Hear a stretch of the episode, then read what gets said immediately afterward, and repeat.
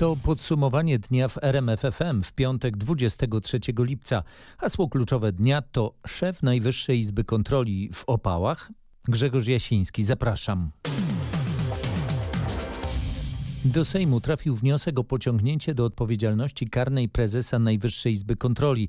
Na razie analizują go służby prawne Kancelarii Sejmu. Wniosek o uchylenie immunitetu Marianowi Banasiowi skierował do marszałek Elżbiety Witek prokurator generalny. Zwróciła się o to do niego prokuratura w Białymstoku, która chce postawić szefowi NIK kilkanaście zarzutów, w tym podania nieprawdy w oświadczeniach majątkowych. Może mu za to grozić do pięciu lat więzienia. Niemal jednocześnie CBA poinformowało o zatrzymaniu na lotnisku w Krakowie syna Mariana Banasia Jakuba, a także dyrektora Krakowskiej Izby Skarbowej Tadeusza G., który zdaniem białostockich śledczych miał kilkukrotnie ujawnić szefowi NIK informacje objęte tajemnicą skarbową. Wszystkie działania, które, którymi w sumie objętych zostało trzy, trze, trzech podejrzanych, no i jedna osoba formalnie jest w tej sprawie jeszcze chroniona immunitetem, ale te wszystkie działania dotyczące trzech osób uzupełniają się i stanowią pewną całość, która została nakreślona w materiale dowodowym zebranym przez CBA i prokuraturę. Poinformował rzecznik koordynatora służb specjalnych Stanisław Żaryn. To postępowanie jest postępowaniem stricte kryminalnym, dotyczy działań o charakterze sprzecznych z prawem, które należy oceniać jako przestępstwa urzędnicze bądź też przestępstwa gospodarcze. Żaryn przypomniał, że śledztwo wszczęto wskutek zawiadomień Centralnego Biura Antykorupcyjnego, Generalnego Inspektora Informacji Finansowej i posłów Klubu Parlamentarnego Platforma Obywatelska Koalicja Obywatelska. Zaistniała sytuacja związana z zatrzymaniem mojego syna nie wpłynie w żaden sposób na działania Najwyższej Izby Kontroli, oświadczył przed 19 Marian Banaś. Kilkuminutowego wystąpienia szefa NIK wysłuchał Mariusz Piekarski. Marian Banaś, choć nie powiedział tego wprost, jasno połączył sprawę zatrzymania jego syna i wniosku o uchylenie jemu samemu immunitetu z ostatnimi kontrolami NIK-u. Zasugerował, że to przez bardzo krytyczną ocenę wykonania budżetu i ocenę stanu długu publicznego państwa. Najwyższa Izba Kontroli pod moim kierownictwem zwróciła uwagę na nierównowagę finansów publicznych oraz niekontrolowany wzrost długu publicznego, który liczony według metodologii Unii Europejskiej wzrósł aż o 290 miliardów złotych. Druga kontrola, którą wymienił w tym kontekście Marian Banas, to, to cena działalności Funduszu Sprawiedliwości, czyli Funduszu mm, Zbigniewa mm, Ziobry. Banaś kolejny raz podkreślił, że mimo takich działań nie zrezygnuje jako prezes NIK-u z oceny mm, działalności rządu. Realizuję misję naczelnego i niezależnego organu kontroli państwowej i oświadczam publicznie, że żadne działania podejmowane wobec mojej osoby jako prezesa Najwyższej Izby Kontroli tego nie zmienią. Marian Banaś niestety nie odpowiedział na żadne pytanie dotyczące zarzutów stawianych i jemu, i jego synowi. Sprzed Najwyższej Izby Kontroli Mariusz Piekarski. Przypomnijmy, do Sejmu trafił wniosek o wyrażenie zgody na pociągnięcie do odpowiedzialności karnej prezesa NIK. Od wniosku o uchylenie immunitetu do ewentualnego pozbycia się przez rządzących Mariana Banasia upłynie jednak jeszcze dużo czasu. Dlaczego? O tym Tomasz Skory. Dlatego, że samo uchylanie immunitetu może potrwać wiele tygodni. Poprawność wniosku prokuratury oceniana jest przez służby prawne Sejmu i nie ma na to terminu. Potem wniosek trafia do Sejmowej Komisji, która musi o nim zawiadomić oskarżanego w określonym trybie, a potem dać mu czas i możliwość składania wyjaśnień. Komisja wreszcie opiniuje wniosek i kieruje go do Sejmu, a ten, żeby immunitet uchylić, musi zebrać 231 głosów. Nawet to jednak nie pozbawi Mariana Banasia funkcji szefa NIK-u, bo jego kadencję można skrócić tylko w czterech przypadkach, a popełnienia przestępstwa dotyczy ledwo jeden z nich. Żeby prezesa NIK-u odwołać, potrzebny jest jednak skazujący wyrok sądu i to wyrok prawomocny, a dotarcie do tej fazy postępowania sądowego może w Polsce potrwać nawet kilka lat. Dlatego Marian Banaś, nawet oskarżony, może urzędować w NIK-u dłużej niż obecni posłowie w Sejmie. To jest zdarzenie, które w sposób dobitny pokazuje logikę państwa pisowskiego. Na gorąco komentował tę sprawę Donald Tusk. Stary, nowy lider PO uczestniczył w spotkaniu Rady Krajowej Nowoczesnej. Wszyscy dobrze wiemy, że ci, którzy proponowali pana Banasia na stanowisko prezesa Najwyższej Izby Kontroli, wiedzieli o nim dużo, prawie wszystko, a może wszystko. Ale kiedy postanowili go aresztować, kiedy publicznie ujawnił, że blisko 200 miliardów złotych rząd pisowski Mateusza Morawieckiego chce wydawać, czy wydał i będzie dalej wydawał podobne kwoty poza jakąkolwiek kontrolą parlamentu i kontrolą społeczną. To jest zdarzenie, które w sposób niezwykle dobitny opisuje logikę tego państwa, państwa pisowskiego. Otóż nie ma takiego zła, które w PiSie uchodzi płazem, pod warunkiem, że jest się lojalnym, posłusznym wykonawcą woli Jarosława Kaczyńskiego i jego partii. Mówił Donald Tusk. Czołowi politycy PiS na razie o sprawie Mariana Banasia milczą. Po zakończeniu dzisiejszych obrad Sejmu udali się na wyjazdowe posiedzenie klubu parlamentarnego. A skoro już o Sejmie mowa, parlament po miesiącach dyskusji wybrał i powołał Rzecznika Praw Obywatelskich i nowego prezesa Instytutu Pamięci Narodowej. Marcin Wiącek i Karol Nawrocki złożyli już przysięgi przed posłami i mogą objąć swoje urzędy. Czy wybór ich obu był elementem politycznego targu? Politycy zarzekają się, że nie, ale od miesięcy spekulowało się, że ludowcy i partia rządząca uzgodnili wzajemne poparcie dla obu kandydatów.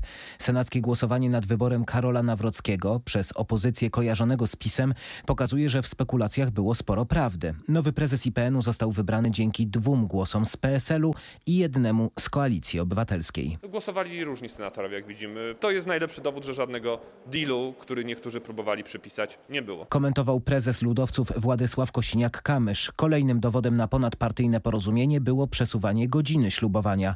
Wybrany wcześniej nowy rzecznik praw obywatelskich miał złożyć przysięgę o dziewiątej, ale władze Sejmu przesunęły ten termin, oczekując senackiego rozstrzygnięcia w sprawie prezesa IPN-u. Ślubowanie od obu panów przyjęto dopiero po wyborze Nawrockiego przez Senat. Informował nasz reporter Roch Kowalski, z którym jednak się nie rozstajemy. Informuje bowiem także, że Sejm zdecydował o przyjęciu specustawy dotyczącej odbudowy Pałacu Saskiego w Warszawie. To element obietnicy rządu w ramach Polskiego Ładu, choć podobne zapowiedzi padały także trzy lata temu z ust prezydenta Andrzeja Dudy. Pałac Saski miał być odbudowany w ramach obchodów stulecia odzyskania niepodległości. Prezydent uroczyście zapowiadał to w rocznicę 11 listopada. Przez trzy lata w tej sprawie nie podjęto niemal żadnych kroków kroków, a obietnica powróciła przy okazji dyskusji o rekordowych środkach z Unii Europejskiej. Do Sejmu trafiła więc specustawa i w ekspresowym tempie została przyjęta. Odbudowany ma być nie tylko Pałac Saski, ale także cała historyczna zabudowa okolic Placu Piłsudskiego wraz z Pałacem Bryla i kamienicami wzdłuż Królewskiej. Opozycja, która głosowała przeciw, zwracała uwagę na gigantyczne koszty pomysłu, to około 2,5 miliarda złotych. Na opinię warszawianistów, którzy krytykują koncepcję odbudowy, oraz na pozbawienie władz Warszawy wpływu na ostateczny kształt rejonu Placu Piłsudskiego. Przepisy trafią teraz do Senatu. Z Warszawy Roch Kowalski. Sprawa niemiecko-amerykańskiego porozumienia w sprawie Nord Stream 2 może trafić do Trybunału Sprawiedliwości Unii Europejskiej, ale jeśli tak będzie, to skieruje ją Ukraina. Ukraińcy w ramach umowy stowarzyszeniowej mają podstawę do tego, żeby wystąpić do sądów europejskich w sprawie gazociągu. Mówił w rozmowie w samopołudnie w RMFFM Marcin Przydacz, wiceminister spraw zagranicznych. Minister Kuleba zapowiedział na tym etapie jeszcze rozmowy z Komisją Europejską właśnie w oparciu o ten przepis, ale myślę, że finalnie to także i trafi do, e, do prawa do, do, do, do sądownictwa europejskiego. Ale Polska również będzie w tym procesie uczestniczyć, też będzie e, te sprawy tam kierować? Polska, czy, czy zostawi to Ukrainie? Polska będzie uczestniczyć poprzez takie narzędzia, w tym wypadku, no jeżeli to Ukraińcy są stroną e, e, umowy stowarzyszeniowej, no trudno, żeby Polska była podmiotem inicjującym. Polska może to koordynować i No, no może też Ukraińcom pomóc jako starszy brat oczywiście, w Unii Europejskiej. I, i, i, I oczywiście, że to się dzieje tak naprawdę. Nasze relacje z Amerykanami nie są słabsze niż za czasów kadencji Donalda Trumpa, przekonywał w rozmowie z Pawłem Balinowskim wiceminister spraw zagranicznych. Są inne, dlatego że przede wszystkim inne są priorytety polityki zagranicznej Joe Bidena i to tego się mogliśmy spodziewać, że zupełnie inaczej będzie podchodził do relacji z Niemcami. My bardzo dużo skorzystaliśmy na dobrych relacjach z prezydentem Trumpem, dlatego że też prezydent Trump był zainteresowany dobrymi relacjami z państwami Europy Środkowej. Joe Biden przychodził do, do Białego Domu z, z takim planem na jak on to mówił, odbudowę relacji z zachodnią, e, zachodnią Europą, w tym przede wszystkim z Niemcami. Moskwa ma teraz więcej instrumentów do działania i to jest zasługa Niemiec, mówi wiceszef polskiego MSZ-u. Decyzja, właściwie deal między Amerykanami a Niemcami, no fakt, że Nord Stream 2 zostanie dokończony, to jest porażka polskiej dyplomacji? Nie, nie, to nie jest. To jest porażka przede wszystkim e, jedności europejskiej, to jest porażka Niemiec, e, bo to jednak Niemcy odpowiadają za decyzję o budowie Nord Stream 2, zarówno tej pierwszej pierwszej nitki za czasów jeszcze rządów naszych poprzedników, jak i drugiej nitki już teraz od 2015 No ale Pola, roku. Polska starała się przekonać Amerykanów, żeby zablokowali, żeby wprowadzili sankcje. Zresztą te sankcje zostały zarządzone, nie zostały wprowadzone. Joe Biden się z nich wycofał.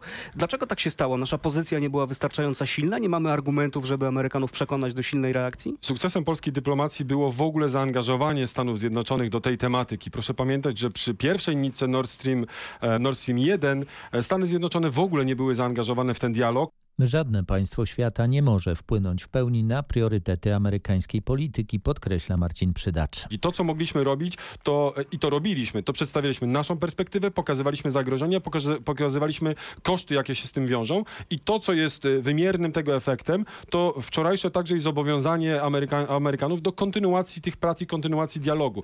Chodzi m.in. o zabezpieczenie dostaw gazu do Polski, tak by zminimalizować zagrożenie z powodu Nord Stream 2.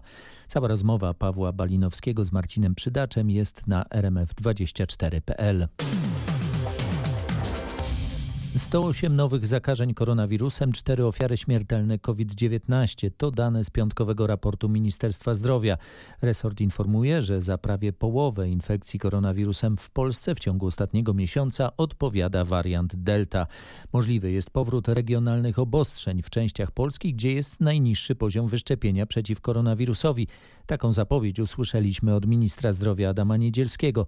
Kiedy takie obostrzenia mogłyby się pojawić? Nawet w najbliższych tygodniach, w najbardziej pesymistycznym scenariuszu. Na moje pytanie, czy te dodatkowe restrykcje mogą wejść w życie jeszcze w czasie wakacji, na przykład w sierpniu, minister zdrowia odpowiada. Wszystko jest możliwe. A o tym, czy w konkretnych powiatach albo województwach pojawią się restrykcje, w pierwszej kolejności decydować ma właśnie odsetek zaszczepionych mieszkańców. W dużo mniejszym stopniu pod uwagę brana byłaby na przykład liczba nowych zakażeń koronawirusem, czy odsetek zajętych łóżek w szpitalach, dodaje Adam Niedzielski. Te regiony, gdzie poziom wyszczepienia jest większy, w automatyczny sposób no, nie są narażone na takie obostrzenia, bo tam ryzyko jest po prostu mniejsze. Szef resortu zdrowia zapewnia, że na razie nie ma żadnych decyzji, by w Polsce wprowadzać przymus szczepień. W tej chwili w naszym kraju co najmniej zarejestrowanych na pierwszą dawkę szczepionki jest 56% dorosłej populacji. Minister zdrowia poinformował, że będzie możliwe podanie jednej osobie dwóch dawek różnych szczepionek przeciw koronawirusowi.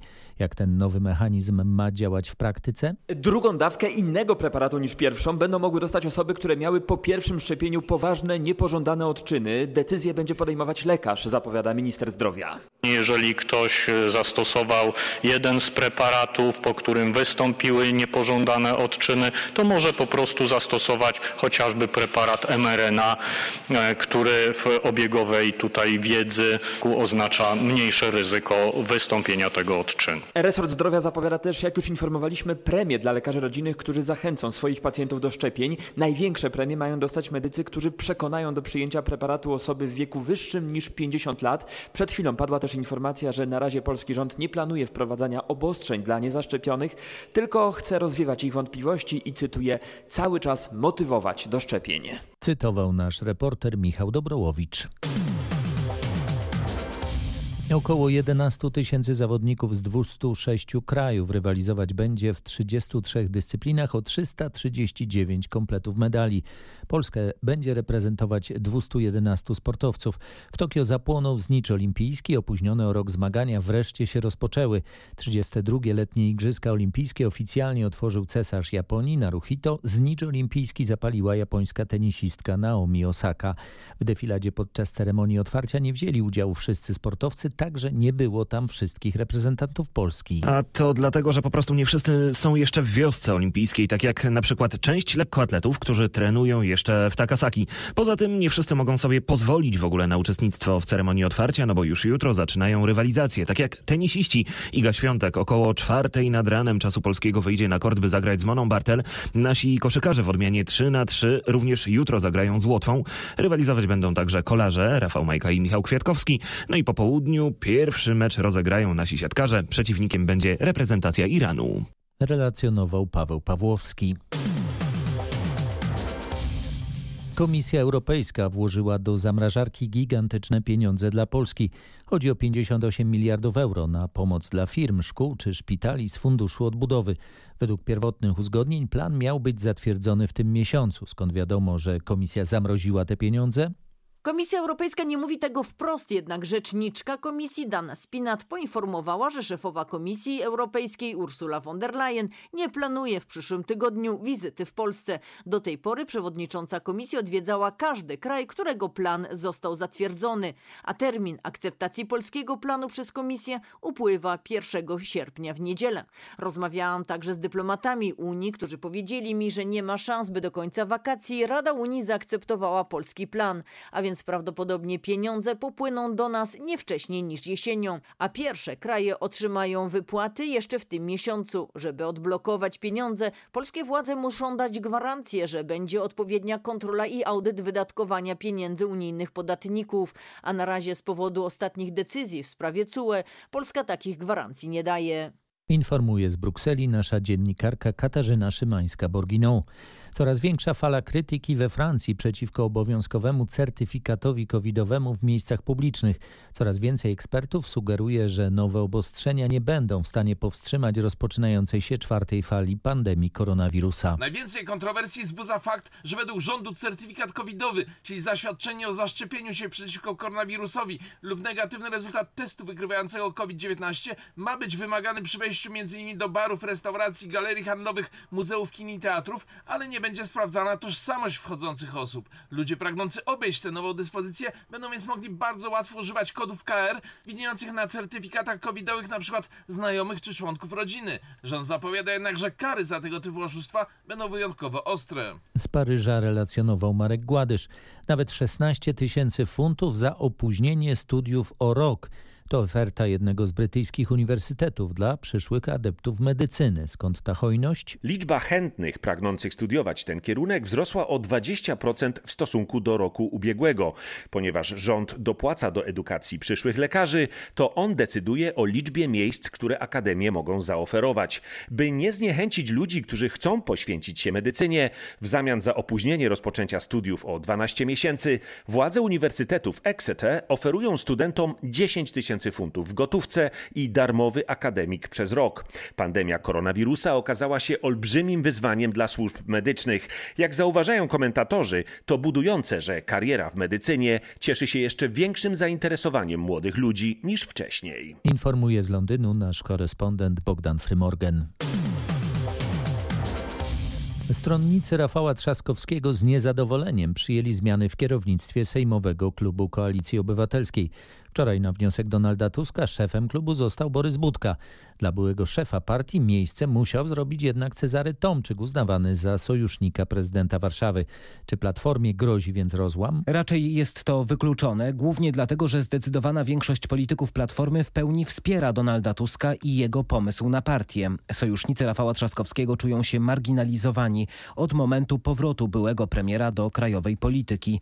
Zastąpienie Cezarego Tomczyka Borysem Budką w fotelu szefa klubu jest więc dla nich kolejnym ciosem. Na tyle dużym, że część stronników Trzaskowskiego nie wzięła udziału we wczorajszym posiedzeniu klubu i głosowaniu. Zobaczymy, jak to będzie nowe układanie wyglądało. Dobra zmiana? Po owocach ich poznamy. A potrzebna? Rozumiem, że politycznie potrzebna. Ja uważam, że Cezary Tomczyk był świetnym szefem klubu, ale wiem też, że w każdym miejscu się sprawdził. Komentowała Barbara Nowacka z Inicjatywy Polska. Tomczyk ma za to otrzymać jesienią nową funkcję wiceprzewodniczącego całej Platformy, odpowiedzialnego za sztab i kampanie wyborcze. Informuje Roch Kowalski. Poważnie utrudniony może być jutro od rana dojazd do Władysławowa i Półwyspu Helskiego. Armatorzy rybołówstwa rekreacyjnego kolejny raz wyjdą na ulicę, by protestować w związku z brakiem rządowej pomocy dla ich branży. Od zeszłego roku przez zakaz połowu dorsza ich jednostki są uziemione w portach, a branża, jak opisują to sami armatorzy, nie ma już przyszłości. Jutrzejszy protest ma być największy z tych, jakie do tej pory w tej sprawie zorganizowano. To prawda, do armatorów dołączyć mają m.in. rolnicy z Agrounii, ale też przedstawiciele branży przetwórstwa rybnego. Do dziś, do południa sztab kryzysowy armatorów rybołówstwa rekreacyjnego czekał na odzew ze strony rządu. Pisemnej deklaracji, której chcieli armatorzy deklaracji o powrocie do rozmów ze stroną rządową nie było, będzie więc blokada. Formalnie zaplanowana jest od 9 do 16 na drodze 216, czyli jedynej wiodącej wiodącej przez Półwysep. Protestujący blokować mają wyjazd z Władysławowa w kierunku Helu. Zajmiemy całą szerokość jezdni, zablokujemy ruch w dwie strony, ostrzegają armatorzy, podkreślając zarazem, że to pokojowy protest, którego celem jest zwrócenie uwagi opinii publicznej na ich nierozwiązane przez rząd problemy. Informuje strój miasta Kuba Kaługa. Kto jutro planuje wyjazd ze Szczecina, niech dobrze zaplanuje trasę. Od jutra w centrum kolejne zmiany organizacji ruchu. Mają związek z remontem torów tramwajowych w rejonie Placu Rodła i Żołnierza. W ramach tego etapu otwarta zostanie możliwość przejazdu na wprost przez Plac Żołnierza od strony trasy zamkowej.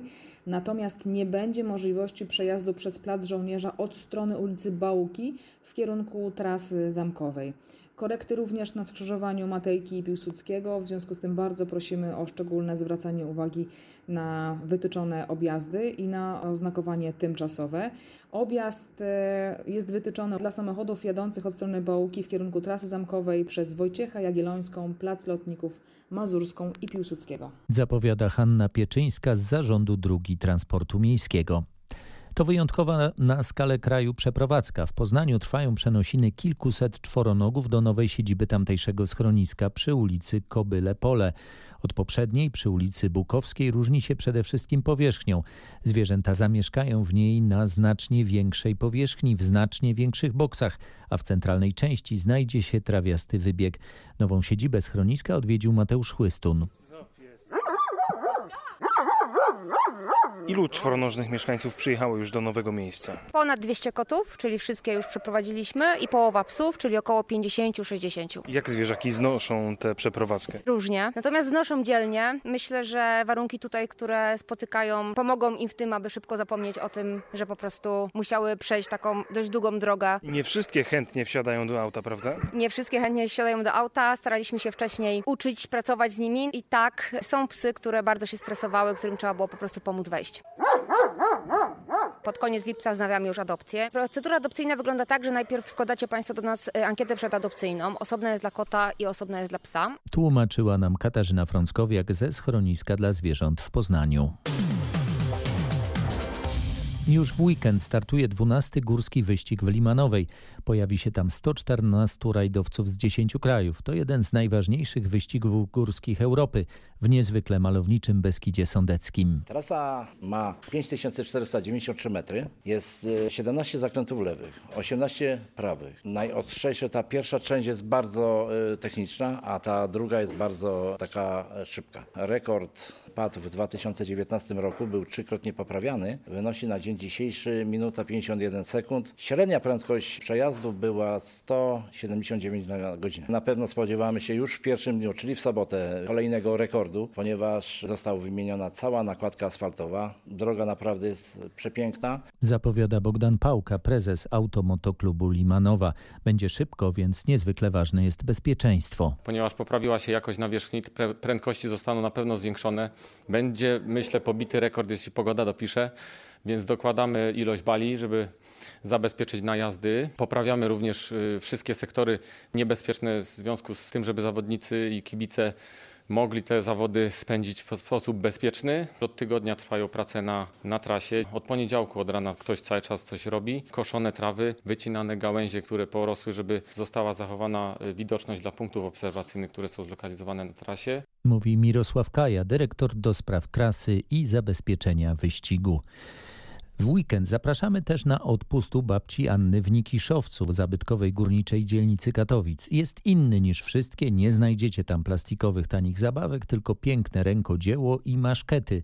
Po Śląsku to smakołyki, pyszne jedzenie. Rok temu z powodu pandemii tradycyjny odpust się nie odbył. W tę niedzielę wraca i możecie liczyć na wyjątkową atmosferę. Nasz odpust i jarmark odbywa się w samym sercu osiedla, więc e, oprócz tego wszystkiego, co znajdziemy na sztandach, e, tego pięknego rękodzieła i dobrego jedzenia, to możemy podziwiać po prostu Nikiszowiec. I myślę, że po tych wielu miesiącach, kiedy nie mieliśmy możliwości e, brania udziału właśnie w tego typu wydarzeniach, to przede wszystkim przyjedziemy właśnie po to, żeby znowu poczuć tą wspaniałą atmosferę, jaka jest na Nikiszu. Mówi Anna Solińska ze Stowarzyszenia Fabryka Inicjatyw Lokalnych, która organizuje odpust na Nikiszu.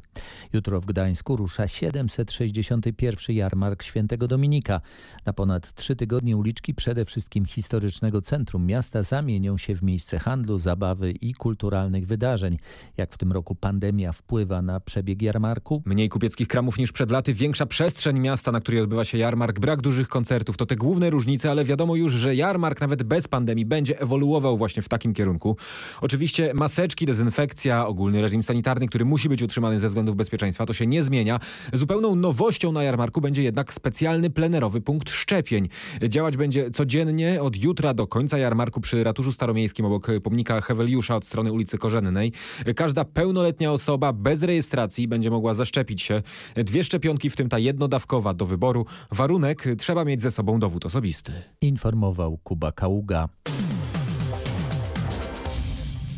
Muzeum Powstania Warszawskiego zaprosiło Tomasza Organka do współpracy przy projekcie muzycznym w 77. rocznicę niepodległościowego zrywu.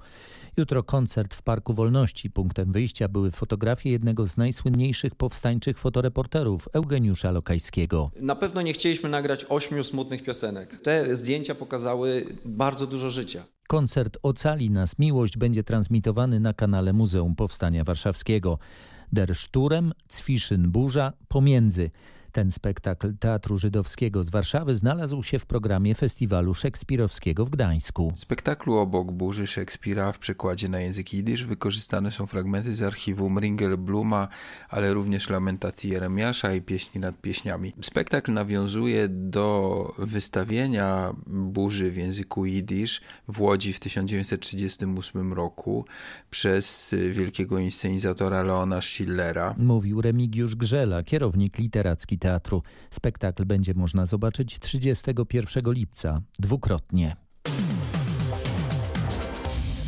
Uwaga, ostrzeżenia drugiego stopnia przed upałami jutro od rana będą obowiązywać w zachodniej Polsce, gdzie dokładnie? Jutro rano ostrzeżenia będą obowiązywać w zachodniej części województwa lubuskiego, za to od niedzieli upał i temperatura wyższa niż 30 stopni Celsjusza może pojawić się już w całej południowo-zachodniej i południowej Polsce, przewiduje synoptyki MGW Grzegorz Walijewski. Upały to raczej cieplejsze powietrze i raczej bardziej wilgotne. I tak będzie tym razem, czyli powietrze zwrotnikowe, e, a jak wilgotne, to burze.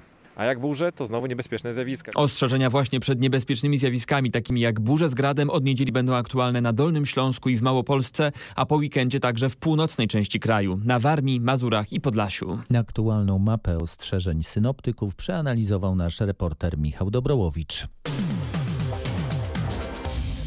Tyle na dziś. Na kolejne podsumowanie dnia w RMFFM zapraszam w poniedziałek wieczorem. Grzegorz Jasiński, dziękuję, dobrej nocy i miłego weekendu.